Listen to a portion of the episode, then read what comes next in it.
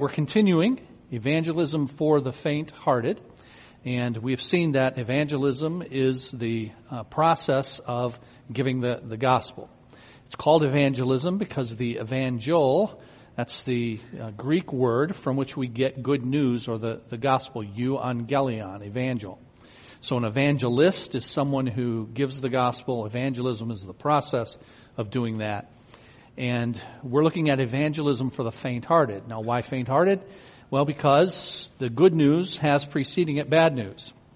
And because you need to give someone the bad news, it is not always, in fact, most of the time, not well received. If God doesn't move on the heart of that person to open their heart to uh, the good news, then they're not going to receive the bad news well.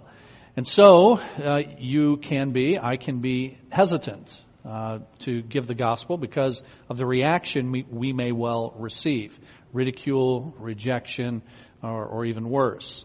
And we're not alone, as we've seen though. The great apostle Paul was hesitant. He had to have his courage bucked up when he went to Corinth in Acts chapter 18. The Lord appeared to him, said, fear not. Paul requested prayer for his ministry, that he would give the gospel uh, uh, fearlessly, he said, as I, as I should.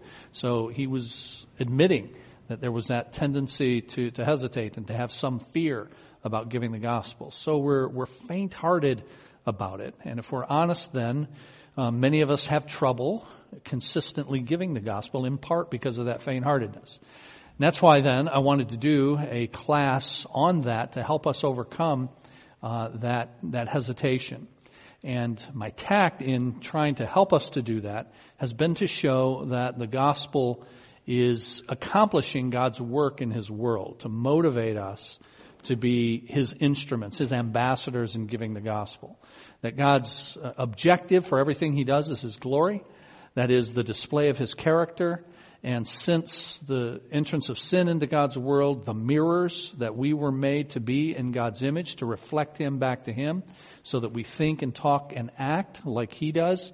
Those mirrors have been marred, they've been cracked, they've been broken.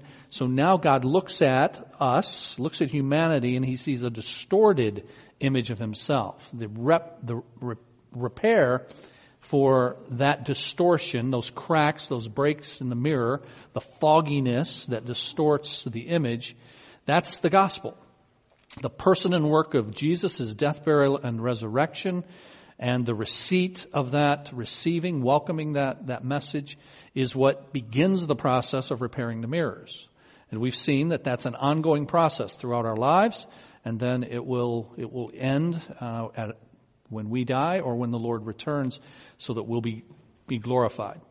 So one way to overcome the faint-heartedness that all of us have, the hesitation that all of us have, is to remember uh, how important the gospel is. It is the means by which God is achieving His work in His world to restore people to His, His image. But secondly, we spent uh, a few weeks looking at the beauty of the gospel also. Looking at the multifaceted uh, aspects of the gospel. We looked at six in particular so that we would have a new appreciation, hopefully, for uh, what the gospel is, what the gospel has done in our lives, and then in turn what the gospel can do in the lives of others. And then again, hopefully that'll motivate us to overcome our faint-heartedness. Last week, we started to look at on page 13, in, in that hand on page 13, uh, to whom are we giving the gospel? And the idea there with that question is knowing our audience, knowing the people that we're going to, uh, and what we already know about them. Even before we're introduced to them, even before we start a conversation with them, there are some things we know about them that the Bible tells us. And in particular, in pages 13 through 16, we've looked at three things that the Bible tells us about everybody that we're going to talk to. The first is that they know God. That they know God that they know there is a God, that they know that God is. God has made that plain to them by creation, by instilling a conscience of right and wrong in every person, so that even though sin causes people to suppress that truth, to hold it down, they are without excuse before God because God has made himself known to them. They know God. But secondly, we saw last week, they don't want to know God. And so they, they hold it down. Uh, the Bible says in Romans chapter 1, not only do they suppress it, hold it down, but it says in verse 28 of Romans 1, they did not like to, want to retain the knowledge of God in their thinking. So I said in the notes, in your notes, that God is like repressed memories. Uh, he's like, uh, he's like some traumatic event for people that they want to put, put away and not, and not think about. That's the relationship that the natural sinful person, that would be everybody, has with God according to the Bible. People know God, people don't want to know God, and then on page 13 we started to look at the fact that that means that people are, are fools. They're fools. And when we say that, that people are fools, that's not just a pejorative to, to be unkind, that's using the Bible's language. We saw that the Bible uses that language this way, that a fool in the Bible, fool and, and foolishness, is failing to apply what one knows. Wisdom, uh, as we saw last week and even on Sunday morning in James chapter 1, if anyone lacks wisdom, let him act, ask of God. And I defined wisdom at that time as the application of what you know. Well, the opposite of that is foolishness, failing to apply what you know. That's why then Psalm 14:1 says the fool has said in his heart there is no God because he knows. He's failing to apply what he what he knows. And that's then what Romans chapter 1 says happens as people go their natural direction. They know God, but because of sin, they don't want to know God, and as a result of that, it renders them foolish. Verse 22 of Romans chapter 1 says, professing themselves to be wise, they became fools. So people live foolish lives. All around us, people are living foolish lives. People are living lives that are not using what they know, using what they're given for the purpose for which it was given. They're using it for different purposes, for different ends. They're living foolish lives. So on page 15, middle of page 15, that's where we left off. That's who we're going to. People who know God, people who don't want to know God, and people who talk and speak and act foolishly. Now, how does that foolishness manifest itself? Think about the things that God has given and the purpose for which He has given them. And then compare that to how the world uses those persons and things. So you all see what I'm, what I'm saying now. The people we're going to, the Bible says, are foolish. They're not using what they know for the purpose for which that knowledge was given. So what, what's that look like? How do people misuse what they know? Misuse what they've been given? And on page 13, here's an example. Why has God given us spouses? If you're married, He's given that to reflect Him in the uniting of a man and a woman as one, thus mysteriously emulating the nature of God, who is distinct persons and yet one God. Why has God given the relationship between a husband and a wife? The Bible uses this as an analogy for the church in Christ. The, the, the bride of Christ is the church. It's a beautiful picture. That's the purpose for which God gave marriage. But what will a fool do with that? A fool will use that for different purposes altogether, and so marriages are a wreck. It's because people are foolish. They don't use it for the purpose for which it was given. Or consider our physical bodies that God has given us. Think about the ways people abuse those bodies. In Romans 1, as you go further down in uh, the chapter in Romans 1, toward the end of that chapter, the bodies that God has given, it talks about how people misuse the bodies that God has given them in homosexuality and other perversions. These are misappropriations of what God has made. And that's just uh, just a couple of examples. We'll come back to marriage and family and all of that uh, in later today, maybe if we get to it. But that's just a couple of examples At the top of page 16, I say you can think of virtually anything that God has given, and you can also see ways in which people have foolishly misused those gifts. So I just encourage you to think about that. Think now about ways that people misuse what God has given. And that, that list can be nearly infinite. Because everything that sinful people are given outside of Christ, they're using for different ends than God intended. Every last thing is being misappropriated, is being used foolishly. However, that misuse of God's gifts, the distortions of what He has made, offer opportunity for the good news. The foolish sin of the world is indeed bad news with devastating consequences, but it's those very problems that open the door for the solution. See, people can't live with the consequences of their own worldview. If you live consistently with a non-Christian worldview, you come up against it at some point.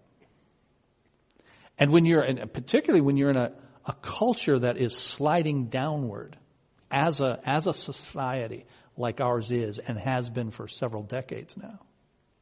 Now those consequences are going to become all the more stark, all the more broad. They're going to touch more and more people.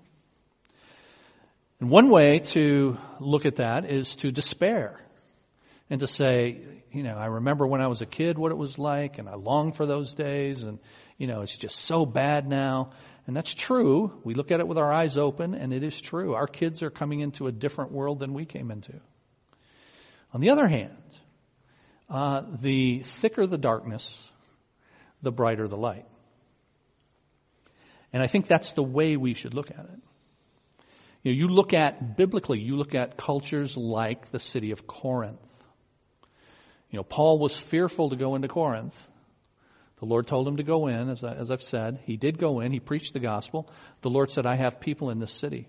And God converted people there. A church was established there. But it was a church with a bunch of problems. First Corinthians is just a book about a bunch of problems this church, this church had.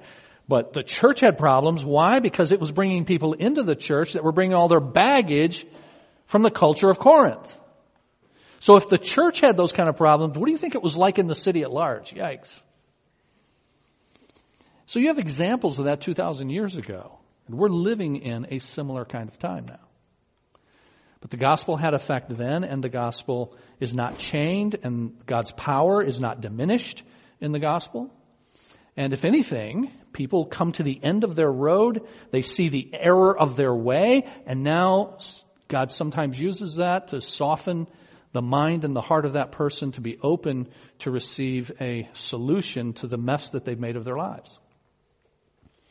Third paragraph on page 16. The truth of the matter is people cannot live with the consequences of their foolishness. That's why C.S. Lewis said, quote, pain insists upon being attended to. God whispers to us in our pleasures. He speaks in our consciences, but shouts in our pains. It is his megaphone to rouse a deaf world. So the more people mess it up, the more God is using that to shout at people and say, you feeling that pain? How's that lifestyle working out for you? How's that going? And then you find people, lo and behold, saying, all right, so what's the solution?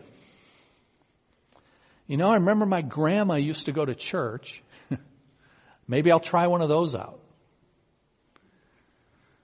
Maybe I, and I get a mailer from some church, you know, tucked away in this subdivision that says we're going to be talking about you've got questions and God has answers and, and people show up. And by the way, they have been, they have been showing up. So you, we, collectively as a church, we take advantage of that. People have these problems. We want to try to address them from a biblical standpoint. And so the problems can be indeed uh, opportunities. Middle of that paragraph, people will abuse bodies with alcohol and all sorts of things. They really can't live with that, and God often uses it in the lives of these otherwise foolish people to get their attention to say, in effect, does that feel good? How's it working out? You all know that, most of you know the story of the Apostle Paul and his conversion to Christ. And you know that he was a murderer, and the people he was in particular murdering were Christians. And in fact, in Acts chapter 9, he was on his, uh, he was on his way to kill some more Christians. And he's going to Damascus, and the Lord appears to him, and he has this spectacular conversion. uh, for, for Paul, but the Lord speaks to, to him. And in recounting his conversion in Acts chapter 26, now here's what the Bible says. When Jesus met Saul of Tarsus, later named, referred to as Paul, in Acts 9, he was on the wrong road. He was going to kill Christians. But do you remember what Jesus said to Saul? He said, Saul, Saul, why do you persecute me? Now, now look at this. It is hard for you to kick against the goads. So, this is my paraphrase. So, Paul, how's that working out for you?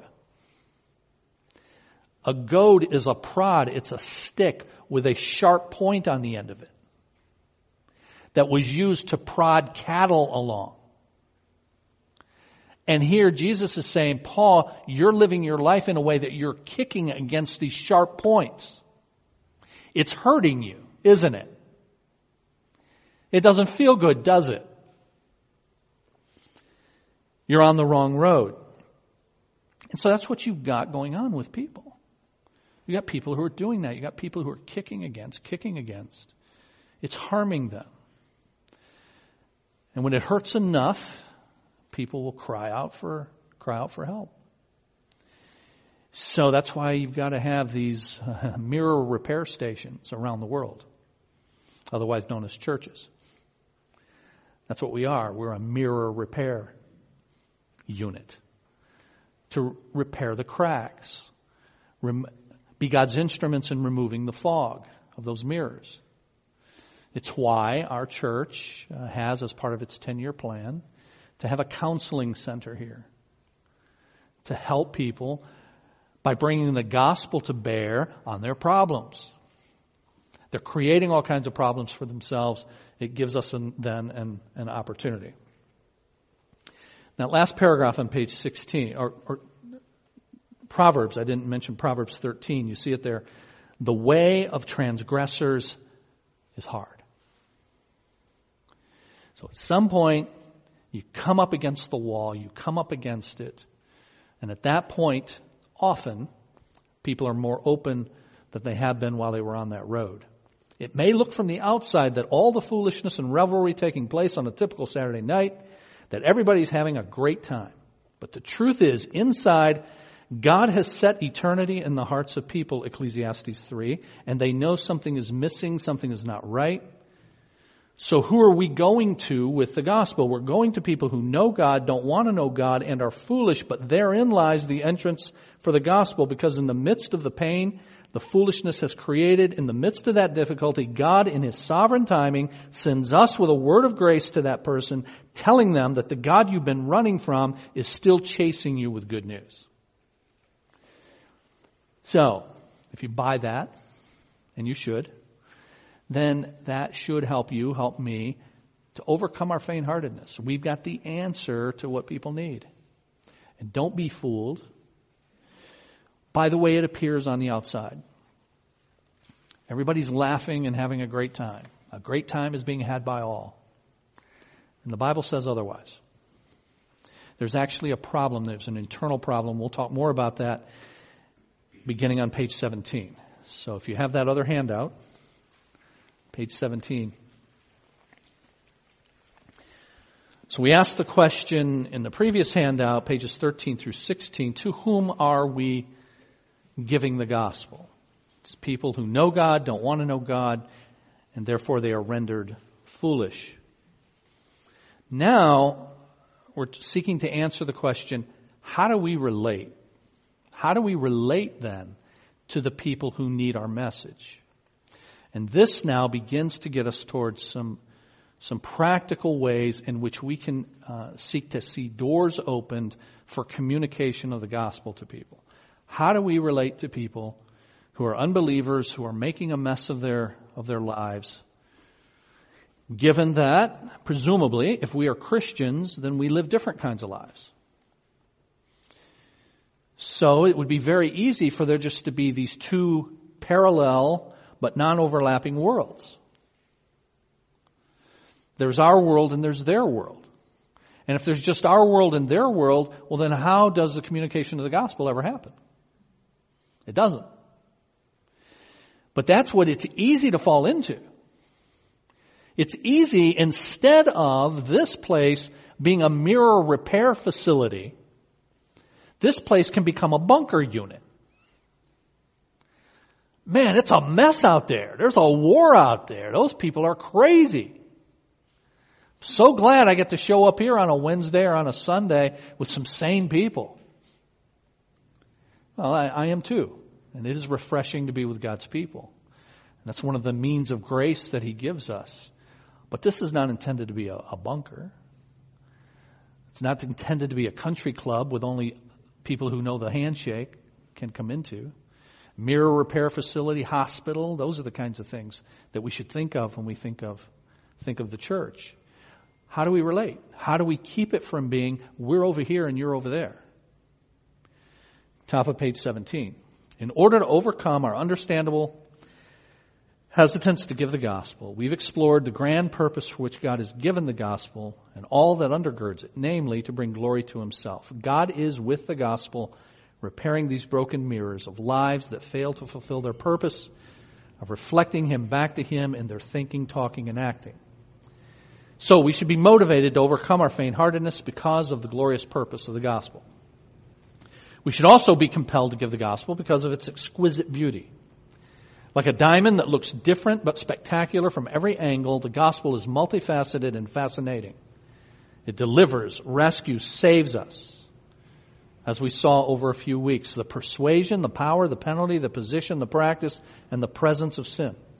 And instead, it gives us a new perspective, a new heart, a new record, a new family, a new life, and a new home. All of that's on that chart back on page 11. And both the purpose and beauty of the gospel should be sufficient motivation to face our fear and to proclaim it. But once we've overcome our psychological barrier to giving the gospel, our fears, we must still overcome the practical barrier that exists between ourselves and those who need our message. After all, the Bible describes a stark difference between believer and unbeliever. Light and darkness, sin and righteousness, the church and the world, and so on. So it would be easy to develop an us versus them mentality that communicates to unbelievers we don't like them. How do we traverse the chasm that exists between Christian and non-Christian? in order to give the, the good news. So we're going to look at that tonight and, and next week at least. Right now, just ask yourself what do you think about non Christian people? Do you like them? Do you love them?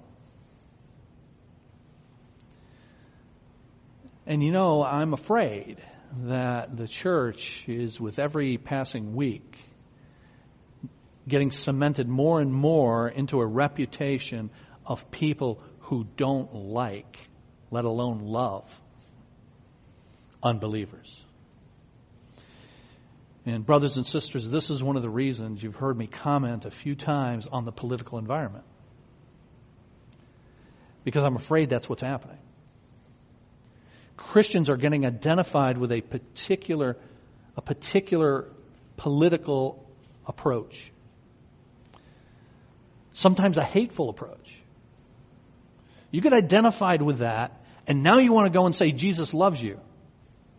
Good luck with that. You know, I care about politics. I like politics.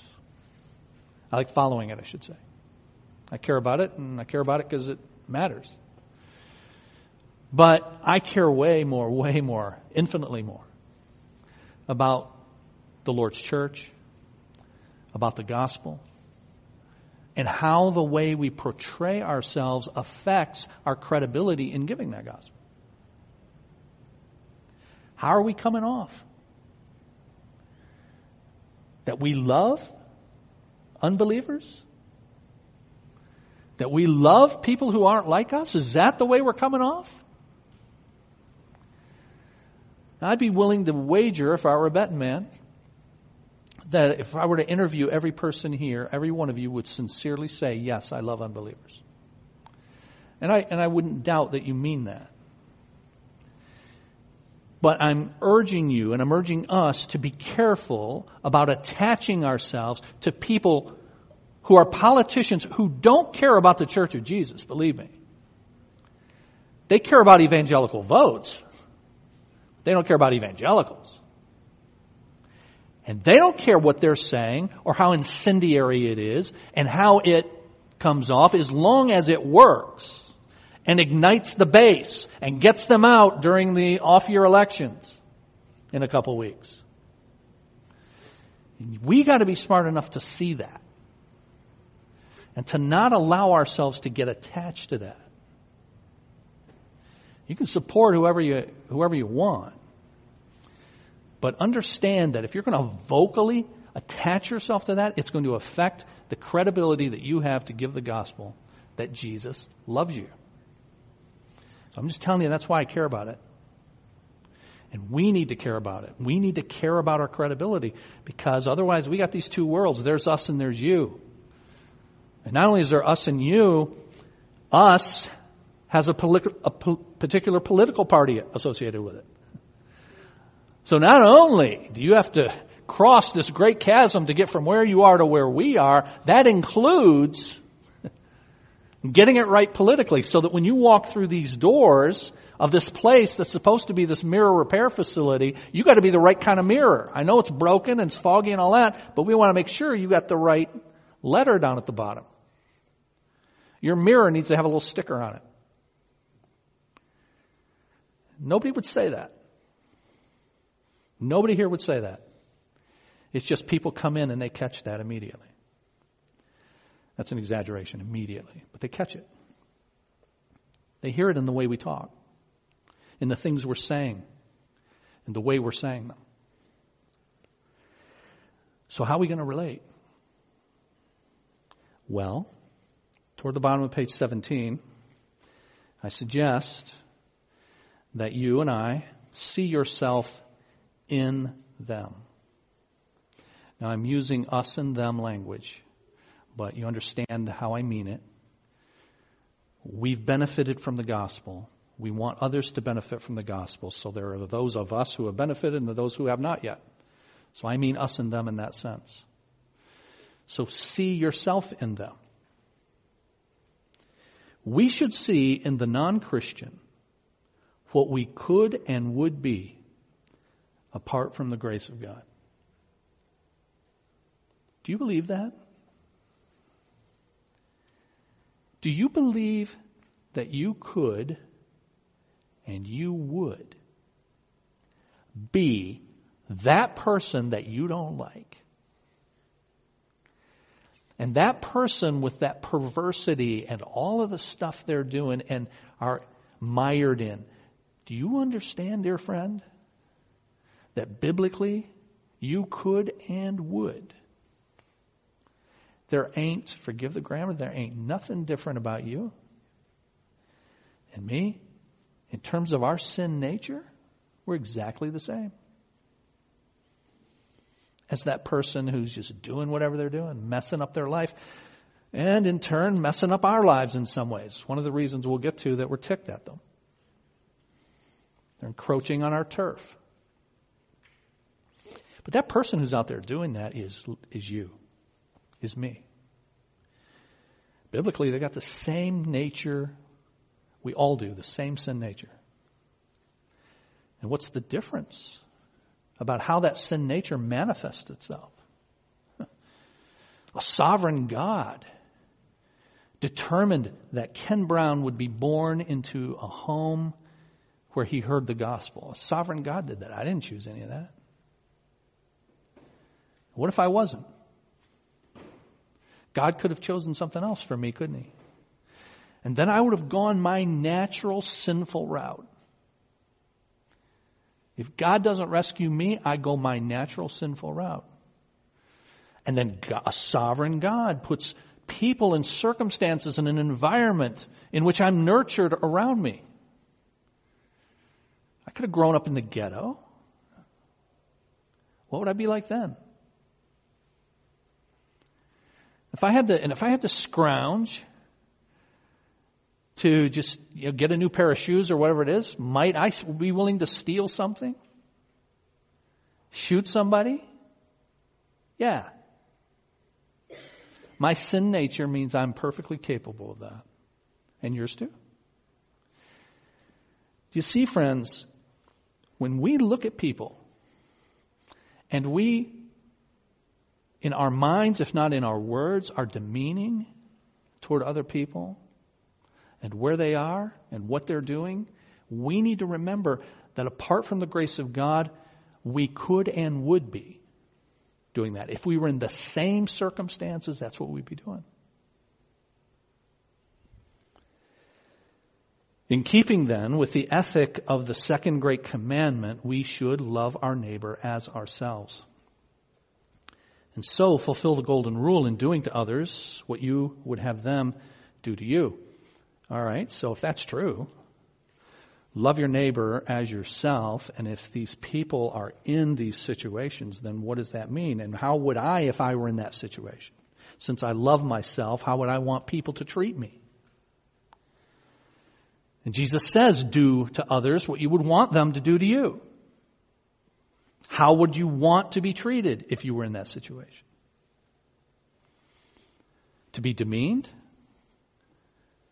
Belittled? Cursed?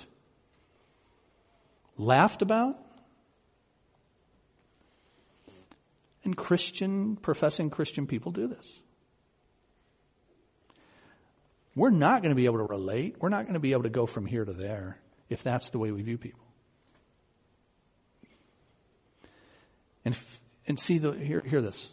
The way you view people starts with the way you view yourself. The way you view other people begins with how you view yourself.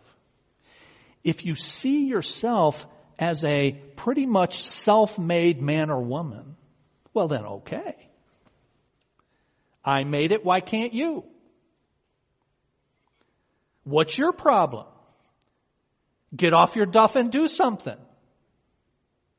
Why are you so lazy? Why are you so, I'm so sick of these people coming to the trough. I'm paying taxes and you, okay, here we go, right? Bible has a lot to say about laziness, about work ethic, all of that stuff. But without the grace of God, you don't have any of that.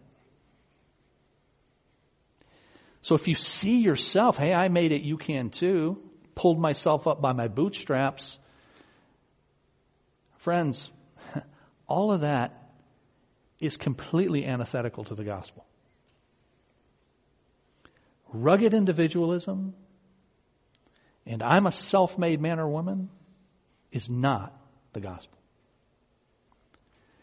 That's why one of the reasons I spent a bunch of time on do we understand that God had to do all of these things in effectual call and regeneration and justification? God had to do all that stuff. Why? Because you were dead in your sins? But for many of us, Yes, Pastor, that's true. Yes, Ephesians chapter 2 and verse 1 is true. When you were dead in your trespasses and sins and we were all children, by nature, children of wrath. Yes, I believe all of that. But in the recesses of our minds, somewhere in our hearts, we believe there's something in us that allowed us to do better than other people. And so how we view ourselves affects how we view others. But if you really see yourself as somebody who was indeed dead in trespasses and sins and had no hope except the grace of God breathing life into you, if you really believe that, that's going to change the way you see other people.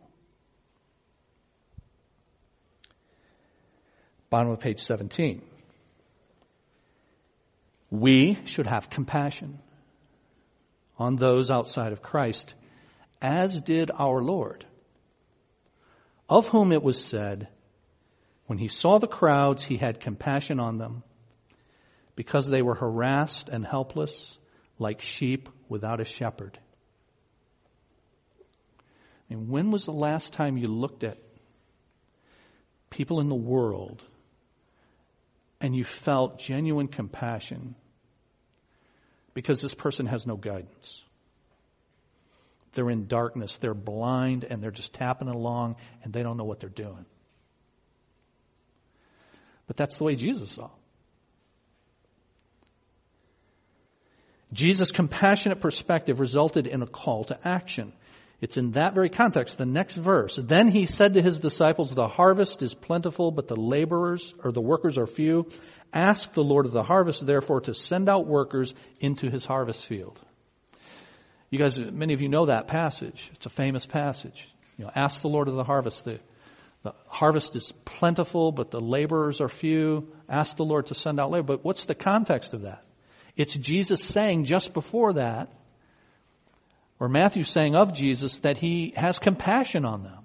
And because he has compassion on them, he is saying, therefore people need to go out and give the gospel, which is the only solution to all of this. By the way, G- Jesus says, the, ask the Lord of the harvest. Now notice what, at the bottom of page 17, what you're asking the Lord of the harvest to do. It's send people out. This might surprise you. It probably will. But there's only one passage that I know of in the New Testament that sort of has someone praying for the salvation of someone else. Did you know that? Now, it's good to pray for relative salvation and coworker salvation and all that. But the only place I know of that comes close to that in the New Testament is Romans chapter 10, where Paul says, My heart's desire and prayer for Israel is this, that they might be saved. That's it. In the prayers in the New Testament, you don't have any of that. Save so and so, any of that. Jesus says here, pray and pray about evangelism, but notice how you're praying about evangelism. You're not praying about the people to be saved. You're praying about people to go and give the gospel. So we ought to pray, Lord, motivate us to overcome our faint-heartedness because we have compassion on people like you did so that we will go and actually do this. Page 18, Jesus' mission in coming to earth to redeem a people for his very own, required that he proclaim the truth to those who need it. The Bible quotes Jesus saying this in Luke chapter 4. He went to Nazareth where he had been brought up, and on the Sabbath day he went into the synagogue as was his custom. He stood up to read, and the scroll of the prophet Isaiah was handed, handed to him. Unrolling it, he found the place where it is written. So let me stop there. So this is the way it went in synagogues. If you were a person of prominence uh, or of some reputation, you go into a synagogue, you have something to say. You were, people were allowed to do that. Jesus comes in, he's going to say something. He apparently asks for the he asks for the uh, scroll of the prophet Isaiah, and then the Bible tells us, unrolling it, he found the place where it is written. Okay, unrolling it, he found the place. Now, Isaiah has 66 chapters in it. And you don't have chapters and verses. You don't have the thumb index on the scroll. You unroll this thing and you have to find it. And Jesus finds a place in chapter 61 with no chapters and no verses where it says, The Spirit of the Lord is on me because he has anointed me to proclaim good news to the poor. He has sent me to proclaim freedom for the prisoners and recovery of sight for the blind, to set the oppressed free, to proclaim the year of the Lord's favor. Now notice those categories where Jesus says, I have come to proclaim the gospel, proclaim the good news the spiritually bankrupt. Now I say, he says, he says there to the poor. But this is similar to Matthew chapter 5 in the Sermon on the Mount where Jesus gives the Beatitudes. Blessed are they, blessed are those, right? The very first of the blessings is blessed are the poor in, anybody remember? Poor in spirit. I mean, it's not that he's coming only to preach good news to people who are materially impoverished. And as a matter of fact, in his ministry, he didn't do that either, did he? He preached the gospel to wealthy people as well. So that's why I say he's talking about those who are poor in spirit, spiritually bankrupt, bound in sin, blind by sin, oppressed in their sin. I, Jesus, have come to proclaim the gospel to people in those categories. So again, we've got to ask ourselves, so what do I think about people in those categories? When we see people as they are, spiritually bankrupt, bound, blind, oppressed, we're seeing them as Jesus did, and, and it should motiv- motivate as Jesus was to proclaim, that is, give the gospel. So you have Jesus' example, but then you also have the example of the Apostle Paul. The Apostle Paul goes into Athens, Greece, philosophical capital of the world at the time. And the great philosophers up to this time of Socrates and Aristotle and Plato and others, the home of those philosophers, he goes there. And he was likewise moved, though, to action when he saw the spiritual condition of the city of Athens. Here's what the Bible says. While Paul was in Athens, he was greatly distressed to see that the city was full of idols. So he reasoned in the synagogue with both Jews and God-fearing Greeks as well as in the marketplace day by day with those who happened to be there. Alright, now, see how that's put together. What it says about what Paul saw, how Paul was affected, and in turn what Paul did it says that Paul was in Athens and he was greatly distressed because he saw the city full of idols. Now, when you read the Bible, what you should do is you should try to equate what you read then and there with our circumstances here and now. We should always do that. So what's an, what's the equivalent? What's that look like to us?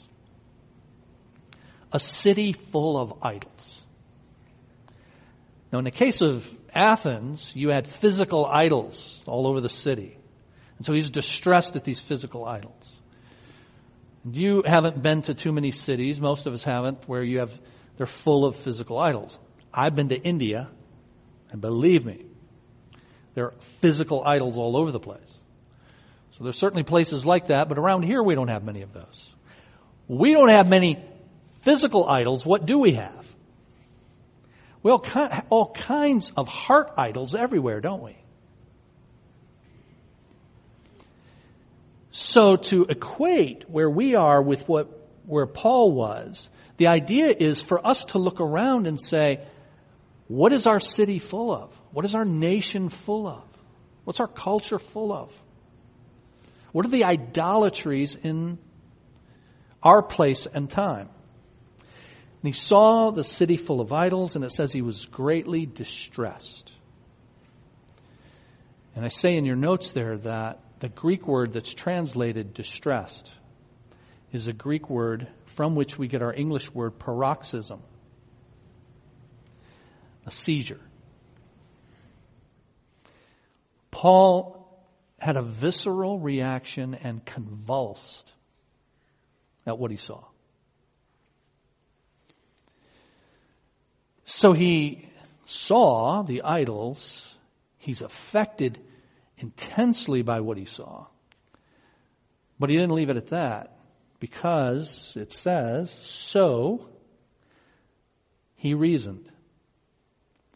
So, because, because there are all these idols, because he sees what people are doing, he's affected by it internally but externally he does something about it. So he reasoned. In the synagogue, with Jews and God-fearing Greeks, God-fearing Greeks are Gentiles who frequent the, the synagogue. They practice Jewish customs. In Acts chapter 10, Cornelius was one of these.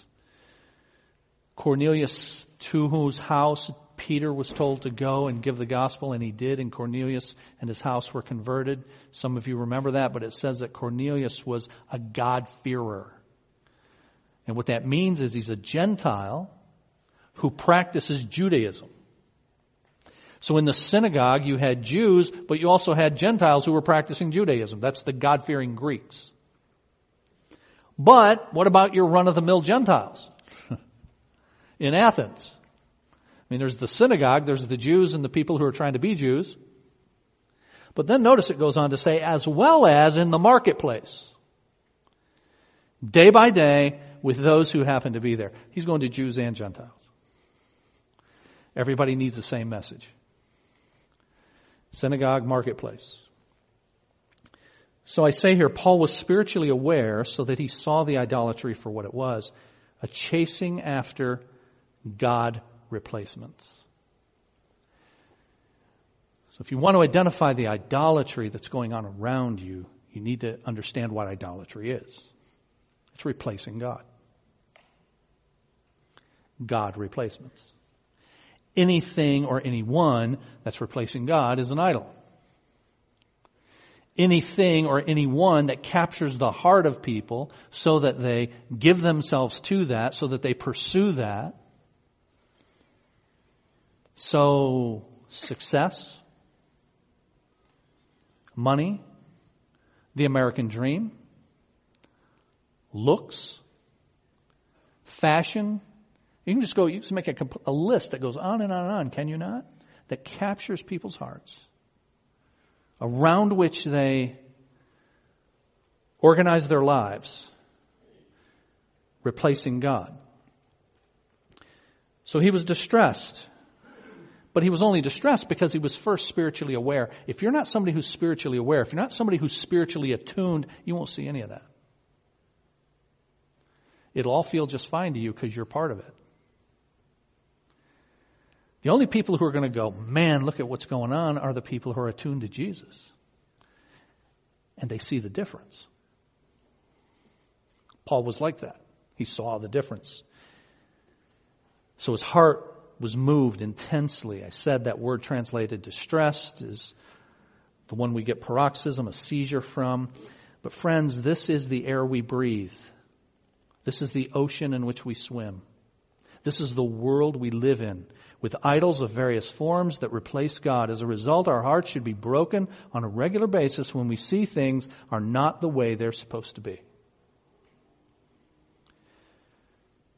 So I'm using all that, you know, imagery of this is the air we breathe and this is the we swim, but I'm just trying to give you the idea, man, you're surrounded by it all the time. On TV, at work, everywhere. The city is full of idols. God replacements. We should be moved by that. Solomon summarized life lived foolishly, not for its intended purpose. In the book of Ecclesiastes, he called it chasing after the wind. People live searching for someone or something to replace God and just, in effect, chase their tails. People are like a hamster on a wheel. A lot of activity going nowhere. They're going nowhere that means anything. People go through life just chasing the wind, and life for them is like a vapor, and they try to grab onto it, and it goes through their fingers. That's the image that Solomon uses in the book of Ecclesiastes. You try to grab it, and you can't, of course. That's the way the majority of people are living their lives, and these are the people to whom we're called to take the good news of Jesus. But as I've said,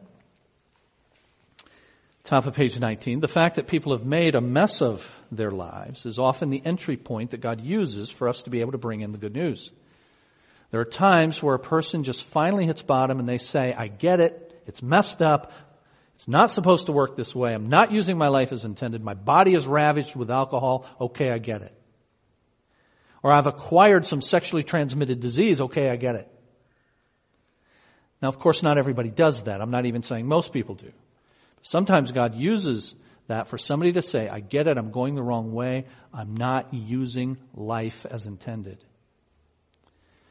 But most people we deal with don't have some overt, obvious consequence of their rejection of Christ, but instead the consequences are internal, an empty heart with no direction. So you just see, friends, that you got both types. You got the person with the very obvious, life has gone wrong, completely wrong. And for just, just about everybody here, given the way our culture is descending and how people are desperately looking for God replacements, just about everybody here has about three degrees and no more than three degrees of separation from somebody who's like that. It doesn't even take three degrees for me. It's in my own family, my own immediate uh, family with my with my brothers. And I've talked to enough of you to know you've got a cousin, you've got a niece, you've got a nephew, you've got a son or a daughter, you've got. It's the kind of world we're, we're living in. So you got people like that, and you're getting more and more people like that. But you got that. But you also have the people who don't have some obvious, overt consequence. Instead, the consequences are internal an empty heart with no direction. Often a lonely heart with no direction. a lonely heart with people around. Lots of people around, lots of laughter, lonely inside, and that mess is sometimes the thing God uses to allow us to enter their world. Loneliness with people around. Uh, that great theologian, Billy Joel, and the piano man, and he says the people gathered at the bar, who gather at the bar to hear him play on a weekly basis, they're, I'm quoting, they're sharing a drink they call loneliness, but it's better than drinking alone. It's quite a line. Sharing a drink they call loneliness, but that's better than drinking alone. But they're still lonely. Uh, this is not a political statement. It's just uh, a guy, a senator from Nebraska, Ben Sasse. You have to really follow politics to know who that is. He's kind of a young guy, kind of a rising star. He's probably going to run for president someday. And oh, by the way, he's a Christian guy too. And he's a church member at a church plant in a little storefront in a little town in Nebraska. But Ben Sasse just last week released a book.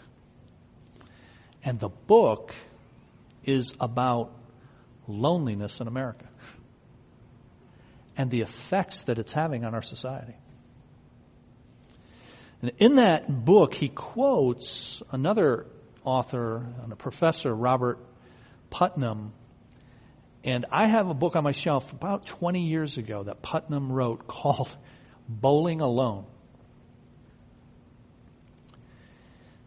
Um, and he, he he pointed out that people are still bowling, but they don't bowl in leagues anymore, or not like they used to. They bowl by themselves. And his point was there used to be all these sort of things that kept people together. Bowling leagues and things like that. And you have fewer and fewer of those kinds of things. And now here we are 20 or so years later and Sasse is writing about it and it's gotten worse. All right. Now, now, do you guys think that there's an opportunity for the good news of the gospel in that? Lonely heart, there's a God who loves you? And a Savior who died for you? Do you think, do you think there's a, well, of course there is. But we've got to be able to see people for where they are. So we don't always deal with people who have this overt, obvious consequence, but Sometimes it's an empty heart with no direction, a lonely heart with no direction. So, middle of page 19, in addition to the obvious consequences of sin, there are the covert internal consequences for the respectable person who shows up at work every day. Kids go to school, they're trying to save for them to go to college and so on. They haven't killed anybody, they haven't, they don't have a sexually transmitted disease, as far as you know. They're not alcoholics or drug abusers. They're not any of that. So where do they fit? How do we view them? And if we don't see them as God sees them, then we'll miss a huge segment of people who need to hear the good news of Jesus. So friends, please understand what I say here. Behind all of that facade, people are still living, in the words of Thoreau, quiet lives of desperation.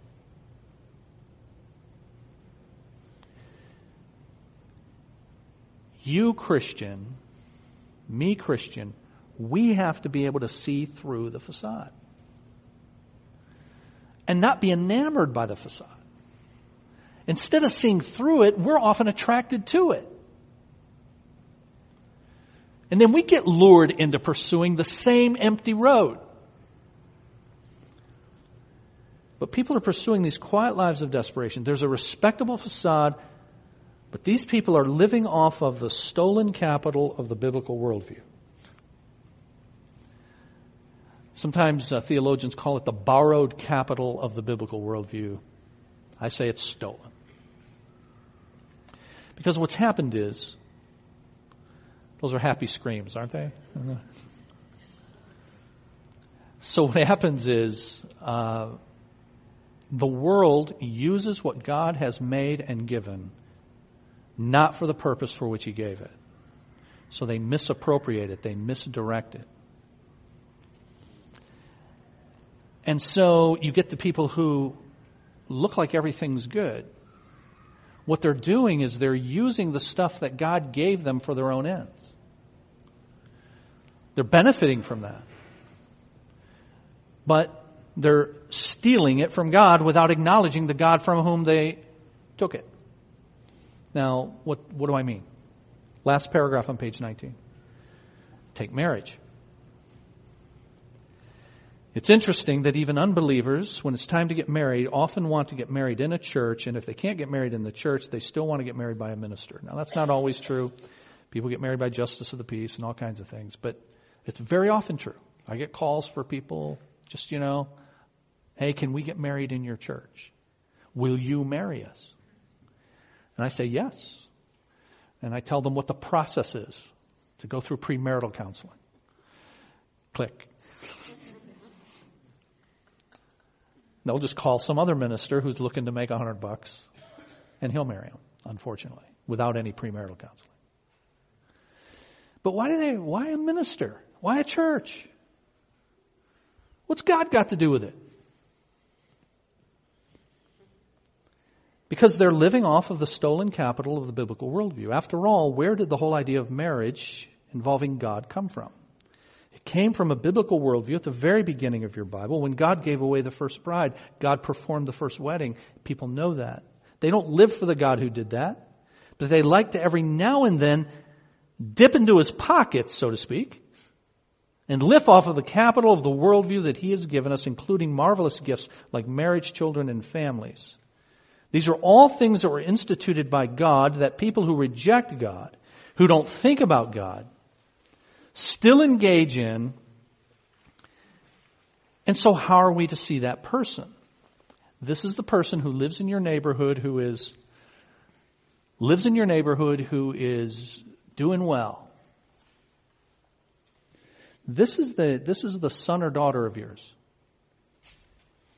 To bring it really home where if somebody asks you, how's Johnny doing? And you go, doing really well, has a good job, graduated from such and such, and you go down the list of all that stuff now. Those are all great things. And then you add on the end, you know, but he's not doing spiritually so good. And let me just say very straight, if we're, if people are not doing well spiritually, they're not doing well no matter where they graduated from, no matter what kind of job they have. But it looks like it because we don't see through it. And we don't see that people are stealing the capital of the biblical worldview and appropriating it for themselves. So that's how we see that. That's how we see that person then. That person is appropriating what God has given. He's using it for his or her own end. I'll just finish with this. And because we're living in part off of the same worldview, it gives common ground that can bridge the gap between believer and unbeliever since both have in common family matters, spouses, children. Now do you see what I'm saying there? I'm saying that they're stealing it. We're living it, presumably, for God and His purposes. But we both have something in common. Families, children, all of that. Now, the fact that they're dipping into our worldview actually offers us common ground. To now bridge the gap between us and them. This gives us opportunity to talk to them about marriage, about raising kids, about all the issues that go with that, but do it from a radically different perspective.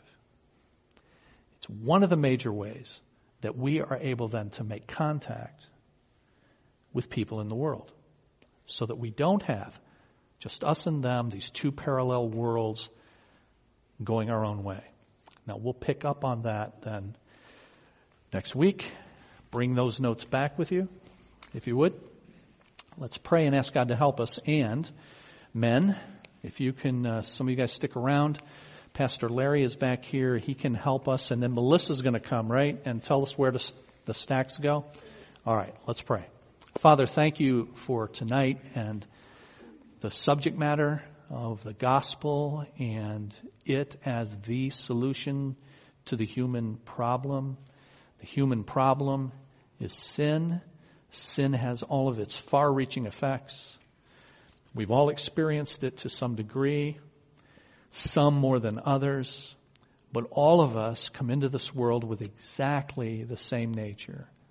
A nature that is separated from you, even hostile toward you, and but for the grace of God, so go we as we look at our culture and the people in it.